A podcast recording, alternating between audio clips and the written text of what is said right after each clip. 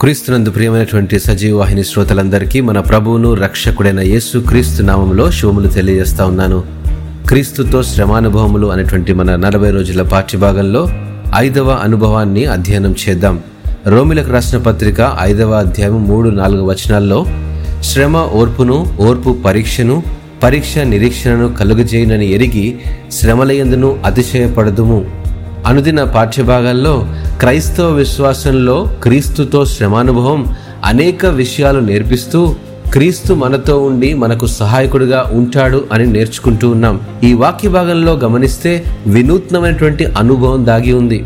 అపోసరుడు పౌలు తన అనుభవాన్ని రోమా సంఘానికి వివరిస్తూ శ్రమను అధిగమించడానికి దేవుని ఆత్మ చేత సహాయం పొందగలమని లేదా శ్రమల నుండి దేవుని ఆత్మ నడిపింపు చేత విజయం పొందగలమని మాత్రమే కాదు కానీ శ్రమ ఓర్పును ఓర్పు పరీక్షను పరీక్ష నిరీక్షను కలుగజేస్తుందని గ్రహించి సంతోషించాలి అని దేవుని వాక్యం సెలవిస్తూ ఉంది.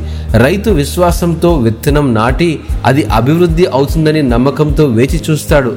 ఆ విత్తనం వృక్షమై కొమ్మలుగా విస్తరిస్తుంది. శ్రమలతో కూడిన విశ్వాస జీవితం కూడా అంతే. శోధనల వల్ల కలిగే శ్రమలను మన ఆత్మీయ జీవితంలో లోతుగా నాటగలిగితే వాటి నుండి వచ్చే ఫలితం క్రీస్తుతో శ్రమానుభవం అని జ్ఞాపకం చేసుకుందాం. ఎటువంటి శ్రమలు అనుభవిస్తున్నా ఎటువంటి శోధనల గుండా మన జీవితం ప్రయాణిస్తున్నా బాధపడకుండా సంతోషించాలి.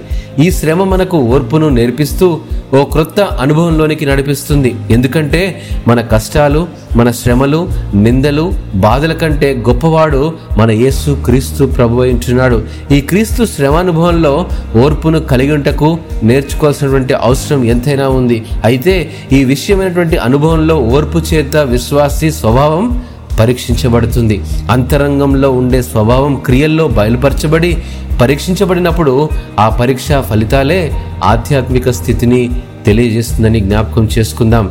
ఈ అనుభవంలో ఆధ్యాత్మిక శక్తిని పొందిన మనం శ్రమలను జయిస్తూ విశ్వాస జీవిత పరిణామాలను పెంపొందింపజేస్తాయి. ఇదే మనలో కలిగే నిశ్చయత. ఈ నిశ్చయత క్రీస్తు నాతో ఉన్నాడన్నంత మాత్రం కాదు గాని క్రీస్తు అనుభవాల్లో నేను ఫలించగలుగుతాననే దృఢ చిత్తం కలుగజేస్తుంది.